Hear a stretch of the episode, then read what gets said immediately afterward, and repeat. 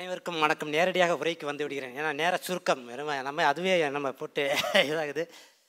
அதாவது சென்னை சூளை பகுதியில் அந்த காலத்தில் இயங்கிக்கிட்டு இருக்க கர்நாடிக் பின்னிமில் ஒரு தொழிலாளர்கள். அந்த தொழிலாளர் ஒருவருக்கு கழிப்பிடத்திற்கு அவசரமாக செல்ல வேண்டிய நிலை. நேரம் அ- மிகுதியினி வேலை செய்து கொண்ட இருந்த அந்த பணியாளரை பணியாளருக்கு மேல் உள்ள சூப்பர்வைசர் அதிகாரி அதிகார தோரணையுடன் வேலை செய் செய் என்று சொல்கிறார். அவர் சொல்கிறார் எனக்கு க க கண்டு உடனடியாக கழிப்பிடத்திற்கு போய் வந்து இந்த வேலை செய்து முடிக்கிறேனே அப்படின்னு சொல்லு இல்லை இப்போயே உடனே நீ செஞ்சு தான் போகணும் அப்படின்றாரு. அவரால் தாங்க முடியாமல் மலம் கழிச்சிடாரு மலத்தை கழிச்சதும் என்ன பண்ணுறதுன்னு அவருக்கு தெரியல. மூத்திரமும் பெஞ்சிடாரு அவர் கோபம் வந்துடுது அந்த மேலே உள்ள பணியாளருக்கு. கோபம் வந்து உடனே இதை உன் கையால் அள்ளு அப்படின்னு சொல்லி. கையால் அள்ளி அதை சுத்தப்படுத்துறாரு. சுத்தப்படுத்திட்டு அதை அவமானம் தாங்க மாட்டாமல் இதை வந்து வெளியில் வந்து சொல்கிறாரு அந்த வெளியில் வந்து சொல்கிற இடம் என்னென்னா அந்த காலத்தில் செல்வபதி செட்டியார்னு சொல்லி அவர் வந்து அந்த இடத்துல அந்த சென்னை அந்த சூளை பகுதியில் வந்து ஒரு பலசரக்கு கடை வச்சுருந்தார். இந்த பலசரக்கு கடையில் இந்த தொழிலாளர்கள்லாம் அப்போ வந்து சம்பளம் வாரம் வாரம் சம்பளம் கொடுப்பாங்க. அந்த வார சம்பளம் வரைக்கும் இவங்க பொருட்கள் வாங்கிடுவாங்க பொருட்கள் வாங்கிட்டு வார சம்பளம் கிடைச்சது அந்த சம இது கொடுக்குற ஒரு உண அந்த அந்த மாதிரியான ஒரு உறவு. அந்த செல்வபதி செட்டியாருக்கு அவருடைய தாத்தா ஆரம்பித்த ஒரு மடம் இருந்தது. வேங்கடேச குணாமிரத பஜனை மடம் சொல்லிட்டு. அந்த மடத்தில் வெள்ளிக்கிழமை வெள்ளிக்கிழமை பஜனை நடக்கும். அந்த பஜனையில் ராமாயணம் மகாபாரதம் இந்த சொற்பொழிவெல்லாம் நடக்கும். இந்த சொற்பொழிவுக்கு இந்த வே வேலை பார்க்குற அந்த தொழிலாளர்கள்லாம் அந்த வாரத்தில் வந்து சொற்பொழிவை கேட்டு முடித்த பிறகு அந்த பகுதிகளில் நடக்கிற விஷயங்களாக பேசுவாங்க. அந்த மாதிரி சமயத்தில் இந்த இந்த மாதிரி நம்ம தொழிலாளர் ஒருத்தரை இந்த அளவுக்கு கேவலப்படுத்தியிருக்காங்க அப்படின்னு சொல்கிறாங்க சொல்லவும் அவருக்கு மனசு துடிக்குது. அதை ஒரு சுதேசமித்திரன் இந்தியன் பேட்டர் ரெண்டு பத்திரிக்கையில் ஒரு செய்தியாக வருது மறுநாளே. வந்த பிறகு அந்த பஜனை மடையில் பல மடத்தில் ஒரு முடிவு எடுக்கிறாங்க. இந்த தொழிலாளருக்கு என்னவா செய்யணுமே அப்படின்னா ஏன்னா தொழிலாளரோட குரலை எழுப்புறதுக்கு ஒரு சங்கமே கிடையாது அப்போ. சங்கமே கிடையாது. அந்த சங்கத்தை ஆரம்பிக்கிறதுக்கு நம்ம ஒரு சங்கம் ஆரம்பிக்கணும். அதனால் அடுத்த வெள்ளிக்கிழமை இந்த தொழிலாளர் ஃபுல்லாக இந்த பஜனை மடத்துக்கு வாங்க அப்படிங்கிறாங்க. பத்தாயிரம் தொழிலாளர்கள் அந்த பஜனை மடத்தை வந்து கூடுறாங்க. அவங்க கூடி அன்னைக்கு எடுத்த முடிவு தான் ஆயிரத்தி தொள்ளாயிரத்தி பதினெட்டில் என்ற இயங்கும் சென்னை தொழிலாளர் சங்கம் முதல் சங்கம். அதற்கு முன்பாகவே பெரியவர் வாவுசி ஆயிரத்தி தொள்ளாயிரத்தி ஏழு அதாவது தொழிற்சங்க கட்டம் இல்லாத காலகட்டத்தில் அவ்வளோ பெரிய போராட்டத்தை நடத்தினாலும் சங்கம்ங்கிற ஒரு அமைப்பு வந்து ஒரு பஜனை மடத்தின் மூலமாக வந்திருக்கிறது தான் ஒரு வரலாறு. இது வடசென்னையில் தோன்றிய வரலாறு. வடசென்னையில் மடம்னால என்ன அப்படிங்கிற ஒரு இதுக்கெலாம் இந்த மடத்தின் மூலமாக இந்த மாதிரி வேலைகள் நடந்திருக்கு வடசென்னையில் அப்படிங்கிறது தான் பொதுவாக ஆதிசங்கரர் வழியில் வந்த வேதாந்தம் வந்து அந்த காலத்தில் வந்து ஒரு கிளாசிக்கல் பீப்புள் அதாவது எலைட் பீப்புள் தான் அதை புரிஞ்சுக்குவாங்க அத்வைத கருத்துக்களை இதில். ஒரு பாமரர்களுக்கு அந்த கருத்து புரியாத அவங்க அது ஒரு வேறு லெவல் அப்படின்னு வச்சுருப்பாங்க இப்போ சைவ சித்தாந்தம்னா உயர்குடி வேளாளர்களுக்கு மட்டுமானே மட்டுமான மடங்களில் மட்டும்தான் அவங்க மட்டுமே போய்கிட்டு இருக்க நேரத்தில் வடசென்னையில் மட்டும்தான் ஒரு பாப்புலர் வேதாந்தம் வெகுசன வே வேதாந்தம் அப்படிங்கிற ஒரு அமைப்பு வந்து உருவாச்சு.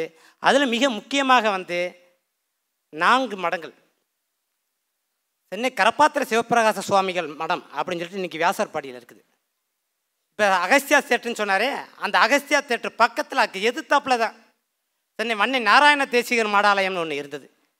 அருணகிரி சுவாமிகள்னு சொல்லிட்டு அந்த மடம்.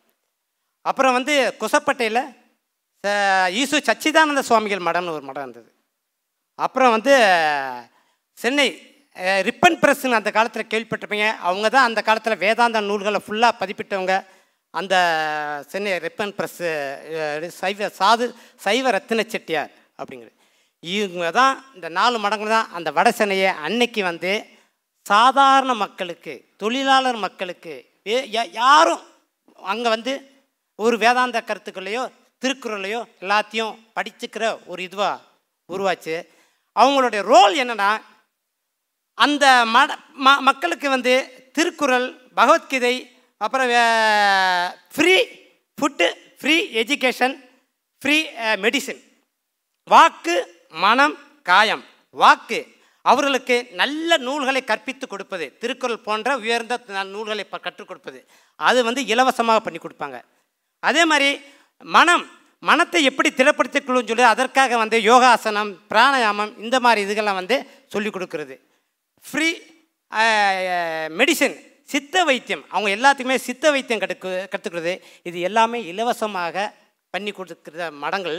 அன்றைய காலத்தில் இரவு பாடசாலைகள் அமைத்து அவர்களுக்கு எல்லாமே சொல்லிக் கொடுத்தவங்க இந்த மடங்கள் தான். இது எப்போல்லாம் நடந்தது பார்த்திங்கன்னா ஆயிரத்தி தொள்ளாயிரத்தி ஏழுகளில் இதுக்கான இதெல்லாம் இருக்குது குறிப்பாக ஆயிரத்தி தொள்ளாயிரத்தி ஏழில் விபின் சந்திர பால் இங்கே வந்து பாரதியார் அவர்களால் இங்கே வரவழைக்கப்பட்டு அவங்க வந்து இங்கே பேசுகிறாங்க அப்போ தான் இந்த சுதந்திர போராட்டத்தோட ஒரு இது உருவாகிற ஒரு காலகட்டம். அப்போ அவர் என்ன சொல்கிறாரு நமக்கு சுதந்திரமும் அந்நியர்களிடமிருந்து வேண்டும். அதே நேரத்தில் நம் மக்களுக்கு சமூக விழிப்புணர்வும் வேணும். அவர்களுக்கு சமூக விழிப்புணர்வுக்கு தேவையான சில விஷயங்களை நீங்கள் பண்ணணும். அவர்களுக்கு கல்வியை கொடுக்கணும் அப்படிங்க அவர் இது பண்ணுறாங்க அதை பேஸ் பண்ணி சில மடங்கள் அந்த வேலையை செய்து அதில் மிக முக்கியமான ஒரு தான் அந்த பிபின் சந்திரபால பேச்சை கேட்டுட்டு அன்றைய நாள் அவர் பேர் பிக்ஷு அப்படின்னு சொல்லுவாங்க. அதாவது கிருஷ்ணாராவ் இன்னொரு நண்பர் அப்ப அப்பையா அப்பையான்னு சொல்லிட்டு அந்த குடகு நாட்டை சேர்ந்தவர். இவங்கெல்லாம் சேர்ந்து சென்னை தைக்கா முதலி தெருவில் இன்றைக்கும் அது போர்டு மட்டும் இருக்குது அந்த இடம் இன்னைக்கு இல்லை.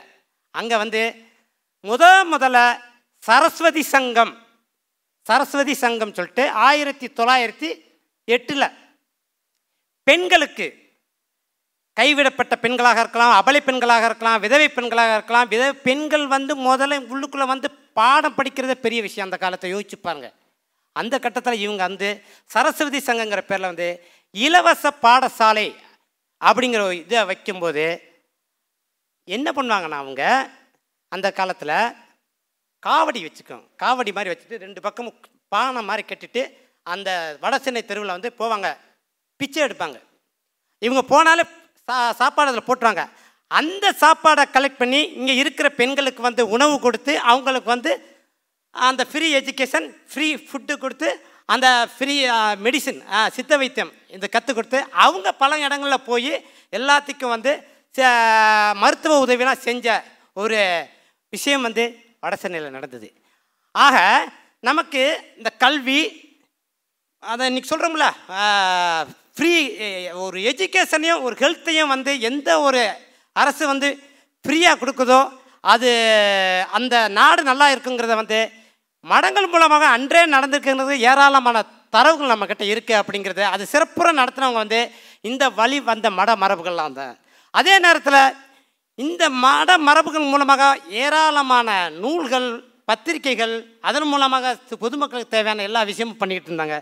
அதில் வந்தவங்க தான் மிக முக்கியமான ஆட்கள். அந்த காலத்தில் இலக்கண இலக்கிய த தர்க்க வேதாந்தி கோ வடிவேல் செட்டியார் சாது சைவரத்ன செட்டியார் நஞ்சுண்ட ராவ் இந்த மாதிரி ஆட்கள்லாம். அதில் பார்த்திங்கன்னா கரப்பாத்திர சிவபிரகாச சுவாமிகள் அவர் ரொம்ப ரொம்ப ரொம்ப முக்கியமான ஆள். இந்த கரப்பாத்திர சிவபிரகாச சுவாமிகள் வந்து வியாசர்பாடியில் அந்த மடம் இன்னைக்கு இருக்குது. அவர் அவர் தான் அந்த காலத்தில் வந்து வெவ்வேறு விஷயங்களை பண்ணதில் வந்து முன்னெடுத்து சென்று அது வந்து பல மிக முக்கிய ஆளுமைகளை உருவாக்கினவங்க. அந்த மடத்திலிருந்து வந்தவர் தான் ஆரணி குப்புசாமி முதலியார். நாவல்கள்லாம் எழுதினாரு அந்த ஆரணி குப்புசாமி முதலியார். அந்த மடத்திலேருந்து வந்தவர் தான் நம்ம இவர். தாப்பா ராமசாமி பிள்ளை தாப்பா ராமசாமி பிள்ளை மிக மிக மிக முக்கியமான ஆள். அவர் வந்து கரந்தை நகரை சேர்ந்தவர். அவர் வந்து சிறு குழந்தைகள் வந்து அவங்க அம்மா வந்து கோவிலுக்கு வந்து பெருக்கிற பெருக்கிட்டு இருப்பாங்களாம். அந்த அம்மா பெருக்கிட்டு இருக்கும்போது அங்கே வந்து வேதம் படிச்சுட்டு இருக்கும்போது இவர் வந்து உட்காந்து கேட்பாராம் அவங்க வந்து நீலாம் இந்த வேதத்தை கேட்கக்கூடாதுன்னு சொல்லி கை கொட்டுவாங்களாம் தலையில். அப்போ ஓஹோ நாங்களாம் இதெல்லாம் கேட்கக்கூடாதோ? அப்படின்னு சொல்லிட்டு அவர் போயிடுவாராம்.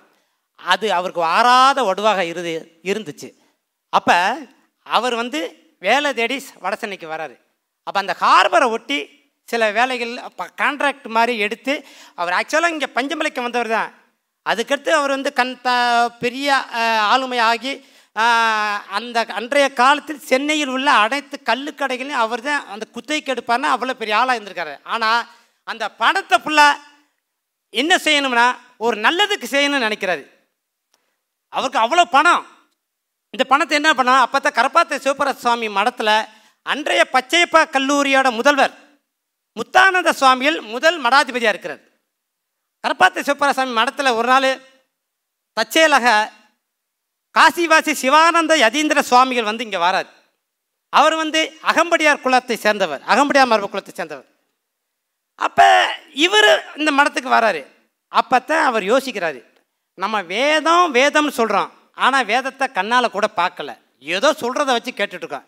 அந்த வேதத்தை எப்படி பார்க்குறதுன்னு ஒன்று ஒரு இது. ஏன்னா வேதத்தை வந்து சமஸ்கிருதத்தில் படிக்க முடியாது. அதை தமிழில் மொழிபெயர்த்து கொடுத்தா படிக்க முடியும்னு ஒரு கட்ட காலகட்டம். அப்போ சிவானந்த எதிர சுவாமிகிட்ட இவர் கேட்குறாரு முத்தானந்த சுவாமிகள். நீங்கள் வேதங்களை ஃபுல்லாக மொழிபெயர்த்து கொடுக்குறீங்களா? அப்படின்னு கேட்குறாங்க நான் தயார் அப்படின்றாரு. அதுக்கு பொருள் யார் செய்வா அப்படிங்கிறாரு. நான் அது பார்த்துக்கிறேன்னு சொல்லிட்டு தாப்பா தாப்பா ராமசாமி வெளியே கூப்பிட்றாரு. உங்ககிட்ட லட்சுமி இருக்கா? பணம் இருக்குது. ஓ இவர்கிட்ட சரஸ்வதி இருக்குது ஞானம் இருக்குது. இந்த பணம் இந்த சரஸ்வதியை கொண்டு வந்தால் வேதங்களை ஃபுல்லாக கொண்டு வந்துடலாம் அப்படின்றாங்க. ப்ராஜெக்ட் ஆரம்பிக்கிறாங்க. இந்த ப்ராஜெக்ட் ஆரம்பிக்கிறாங்க என்ன பண்ணுறாரு முத முதல்ல சா- தாப்பா ராமசாமி இல்லை. வேதங்கள் சம்மந்தப்பட்ட எல்லா நாடுகளையும் உள்ள அனைத்து நூல்களையும் முதல்ல கலெக்ட் பண்ணுறாரு அதுவே மிகப்பெரிய நூலகமாக. நீங்கள் எல்லா மொ- திபெத் மொழி பாலி மொழி சமஸ்கிருதம் ஜெர்மன் எங்கெங்கெல்லாம் வேதத்தை மொழிபெயர்த்துக்கோ அத்தனை நூல்களை கொண்டு வந்து ஒரு பெரிய நூலகத்தை ஏற்படுத்தி அந்த அதற்கு ஒரு பதினஞ்சு இருபது பேர்த்து அதுக்கு ஒரு டெபிட் பண்ணுறாரு ஏன்னா ஒவ்வொரு வேத சாஸ்திரிகள் எல்லாத்தையும் கூப்பிட்டு வந்து அவங்களுக்கு இப்போ இது பண்ணி கொடுத்து அவ்வளவு ஒரு ஒரு கிட்டத்தட்ட ஒரு பெரிய ப்ராஜெக்ட் மாதிரி பண்ணி அந்த வேலையை வந்து ஆயிரத்தி தொள்ளாயிரத்தி இருபதில் ஆரம்பிக்கிறாங்க. இந்த வேலையை ஆரம்பித்தது கிட்டத்தட்ட பத்து வருஷம் அந்த ப்ராஜெக்ட் ஆரம்பிக்குது. ஆயிரத்தி தொள்ளாயிரத்தி முப்பத்தி ரெண்டில் திருவொற்றியூர் திருவொற்றியூரில் இன்னைக்கு இருக்க அந்த வடிவுடைமன் கோவில் அந்த கோவிலில் கிட்டத்தட்ட அதுக்கு முன்னால் அறுபது வருஷத்துக்கு முன்னால் வரைக்கும் அது வந்து ஆஹ், நடத்தலை. அதுக்கு குடமுழுக்கு விழா நடத்துறதுக்கான அத்தனை செலவையும் இவரே ஏற்றுக்கிறார் தாப்பா ராமசாமியில். அந்த குடமுழுக்கு விழாவில் முதன் முதலாக வேதங்களை ஃபுல்லாக மொழிபெயர்த்து அந்த குடமுழுக்கு விழாவில் சாம வேதத்தோட இரண்டு பாகம் ஒவ்வொரு பாகமும் நானூறு நானூறு நானூறு பக்கம். ரெக்ஸின் பெயிண்டிங்கில் அழகான அந்த காலத்தில் அந்த சுதந்திர இது முதல் உலகப்போர்னால பேப்பர் தட்டுப்பாடெல்லாம் வருது. அந்த பேப்பர் தட்டுப்பாடு வந்தாலும் நல்ல பேப்பரில் நல்ல அச்சில் இது கொண்டு வந்து அந்த சாமவேதத்தை இரண்டு பாகம் கொண்டு வந்து ஆயிரம் காப்பி கொண்டு வந்து எல்லாருக்கும் இலவசமாக கொடுக்குறாரு. அதுக்கடுத்து யஜூர் வேதம் பத்து பாகம் யஜூர் வேதம் பத்து பாகமும் ஏ- இது கொண்டு வந்து இது மாதிரி கொடுக்குறாங்க. இது மூலமாக அதுக்கடுத்து தான் அதுக்கு முன்னாலே சிவத்தியானந்த மகரிஷி வந்து வேதங்களை மொழிபெயர்த்து கொண்டு வராரு. ஆனால் முழுமையாக இந்த நான்கு வேதங்களையும் மூணு வேதங்கள் வேலை நடந்தது. அந்த ஒரு வேதம் அதர்வன வேதம் மட்டும் வேலை நடக்கலை. அதுக்குள்ளே அவர் இறந்து போயிறார். தாப்பராம சமயவில் அந்த வேத மொழிபெயர்ப்பு வேலைகள் நடப்பதற்கு காரணமாக இருந்தது கரப்பாத்திர சிவபிரகாசாமி மேடம். அந்த கரப்பாத்திர சிவபிரகாசாமி தனது இறப்புக்கு முன்பாக சொல்லிட்டு போனார். இந்த வேதங்களை ஃபுல்லாக தமிழில் மொழிபெயர்த்தாத்தான் அதனுடைய உண்மையான தாத்பரியம் என்னன்னு மக்களுக்கு தெரியும். இவங்க இந்த கடவுள் அது இதெல்லாம் சொல்கிறாங்க அது முழுக்க முழுக்க அது இசை இயற்கை இதை பற்றி பேசப்படுறது. அந்த மாதிரி விஷயங்கள் இவங்க புரிஞ்சுக்கணும் அப்படிங்கிறதுக்காக அதை கொண்டு வந்து இது பண்ணுறதுக்காக அது மூல புள்ளியாக இருந்தது இந்த மடங்கள். அதே மாதிரி ஆயிரத்தி தொள்ளாயிரத்தி முப்பத்தி ஏழில் இந்திய எதிர்ப்பு போர் நடக்குது. ஒரு இந்திய எதிர்ப்பு போர் நடக்கும்போது மன்னை நாராயண தேசிகர் மடத்தில் உள்ள அருணகிரி சுவாமிகள் தான் முதல் சர்வாதிகாரி. அந்த அவர் தான் நம் மொழிக்கு ஒரு இழுக்கு ஏற்படுகிறதுன்னு சொல்லி காவி வேட்டியோட தெருவில் வந்து நின்ன முதல் மடாதிபதி வேதாந்தி அருணகிரி சுவாமிகள். இதை நம்ம ஞாபகத்தில் வச்சுக்கணும். பொதுவாக இன்னைக்கு இந்திய எதிர்ப்பு போராட்டத்தில் பேசும்போது இவரெல்லாம் இவங்கெல்லாம் வெளியிலே வரமாட்டேங்கிறாங்க. ஆயிரத்தி தொள்ளாயிரத்தி அறுபத்தொன்னு நடக்க இந்திய எதிர்ப்பு போராட்டத்தில் பேசிகிட்டு இருக்காங்க. அவர் அவர் பேசுகிற பேச்சும் இதுவும் பார்த்தா அண்ணாத்துறை சொல்கிறார் ஆயிரத்தி தொள்ளாயிரத்தி ஐம்பத்தி ஏழில் திருவண்ணாமலையில் நடக்கிற அந்த இந்தி எதிர்ப்பு இதில் வந்து கூட்டத்தில் வந்து அதுக்கு யார் தலைமை வைக்கிறான்னு சொல்லிட்டு என்வி நடராஜனை கேட்குறாரு என்வி நடராஜன் அப்போ அந்த திமுக ஆரம்பிக்கிறதுல த முதல் ஐந்து பேரில் அவர் மிக முக்கியமானவர். N V Natarajan. இப்போ நடராஜனை கேட்கும்போது நம்ம வந்து இவர் அருணகிரி சாமிகளை கூப்பிடலாம் அப்படின்றாரு. அந்த அருணகிரி சுவாமிகள் தலைமையாக வச்சு தான் அண்ணாத்துறை பேசுகிறாரு அப்போ அண்ணாத்துறை சொல்லும்போது சொல்கிறாரு நீங்கள் நினைப்பது போல் இப்பொழுது இந்த மைக்கு இது ஒளிப்பெருக்கெலாம் இல்லாத காலகட்டத்தில் வந்து தெருவில் வந்து என்ன மடமையாடா இந்த ராஜகோபால் ஆச்சாரிக்குன்னு சொல்லி ஒரு வார்த்தை சொல்லுவார். பின்னால் அவ்வளோ கூட்டம் வந்து ஒரு நாலு தெரு கேட்குற மாதிரி அந்த வெங்கல குரலை கத்துவாங்க. அப் அப்படி வந்து போராட்டத்தை ஏற்படுத்தி கொடுத்து அதன் மூலமாக நாங்கள் இவரை பின்னால் நோக்கி வந்தவங்க அப்படின்னு சொல்லி தனது நினைவுகளை வந்து அருணகிரி சுவாமிகளை வச்சு சொல்கிறாரு அந்த அருணகிரி சுவாமிகள் வந்து நீங்கள் பார்த்தீங்கன்னா அவரெல்லாம் எழுத படிக்க தெரியாதவர். அதுக்கடுத்து வேதாந்தம் படித்து தான் அவர் மிகப்பெரிய நூலெல்லாம் எழுதி கொண்டு வந்து இது பண்ணுறாரு ஆனால் அதே நேரத்தில் வந்து ராஜாஜிக்கும் அவருக்கும் மிக நல்ல உறவும் இருந்தது. அந்த கொள்கை அடிப்படையில் தான் அவங்களுக்கு ஒரு இதாக இருந்தாலும் இந்த அவங்களுக்கு மற்றபடி தனித்துவமான முறையில் அவங்க ஒரு ஒருவருக்கு ஒருவர் மரியாதையாகவும் இருந்த ஒரு சூழலையும் நம்ம பார்க்க முடியுது. அதே மாதிரி இங்கே கோ வடிவேல் செட்டியார். கோ வடிவேல் செட்டியார் மாதிரி அவர் திண்ணை பள்ளிக்கூடத்தில் படித்தவர் தான். அவர் அளவுக்கு எனக்கு தெரி சொல்லப்போனால் இன்னமும் சொல்லப்போனால் தமிழ் மரபுங்கிறது அவரோட காலத்தோடு முடிஞ்சு போச்சு. உண்மையான அந்த தமிழ் மரபு அப்படிங்கிறது. திண்ணை பள்ளிக்கூடத்தில் படித்த அவர் உருவாக்கின ஆட்கள் ஃபுல்லாகவே நீங்கள் இப்போ தெப்புமி தெப்புமி மூவா மூ அற துறை துறையரங்கனார் இதெல்லாம் மூணு பேரும் வைஸ் சான்சலர் அவர்கிட்ட படித்தவங்க தான். அந்த கோ வடிவேல் செட்டியார் தன்னுடைய குருநாதரை கடைசியாக பார்க்க போகிறார் யார்? அதாவது கோ வடிவேல் செட்டியாரை பார்க்க போகிறது யார்? தோய் தேப்பொம்பி. அதிசார பேதி. பேதி வந்து ஒரு ஏ ஒரு வாரமாக போய் துவண்டு போய் அப்படி சுருங்கி படுத்து கிடக்குறாரு. அப்போ கடைசியாக போய் பார்க்க போகிறாரு தேப்பமி ஐயா அவரை சிசியனை பார்க்க அவருக்கு அப்படியே உயிர் வந்துடுது உயிர் வந்து அப்பா வந்துட்டியாப்பான்னு சொல்லி கையை பிடிக்கிறாரு. கையை பிடிச்சிட்டு அப்பா நினச்சிக்காத. சேனாவராயம் பற்றி எனக்கு ஒரு நாலு கேள்வி கேட்குறியா? அப்படின்னு கேட்குறாரு. சேனாவராயம் பற்றி சேனாவராயம் இலக்கணத்தில் கடுமையான நூல். அந்த நே இதை பற்றி ஐயா இந்த நேரத்தில் நீங்கள் ரெஸ்ட்டு எடுக்கணும் ஓய்வு எடுக்கணும். ஓய்வு எடுக்கிற நேரத்தில் இப்படி கேட்குறாங்களே இல்லைப்பா எனக்கு அதுக்காக கேட்கல எனக்கு ஞாபக சக்தி இருக்கா என்ன ஏதுன்னு ஆனால் இல்லை முற்றிலும் ஞாபக சக்தி இழந்த நிலை அவர். சேனாவரயத்தை பற்றி கேட்க கேட்க பத்து ஒரு- ஒரு மணி நேரம். கேட்க கேட்க கேட்க பதில் சொல்லி அவருக்கு வந்து இப்போ போன இது வந்து அப்படி உயிர் தெளிந்து நிற்கிறார் அவர். அதுக்கடுத்து அவர் போன பிறகு அவர் வந்து சுருங்கி போயிறார். இந்த மாதிரி ஒரு திண்ணை கல்வி பள்ளிக்கூடத்தில் படித்தவங்க தான் பெரிய பெரிய ஆட்கள் அன்றைக்கி உருவாக்கியிருக்காங்க. அதாவது மோ துறையரங்கனார் மதுரை காமராஜர் பல்கலைக்கழகத்தோட வைஸ் சான்சலர் அவர் வந்து கேட்குறாராம் ஐயா என்னதான் இருந்தாலும் உங்ககிட்ட படித்தாலும் சான்றிதழ் வந்து ரொம்ப முக்கியம்.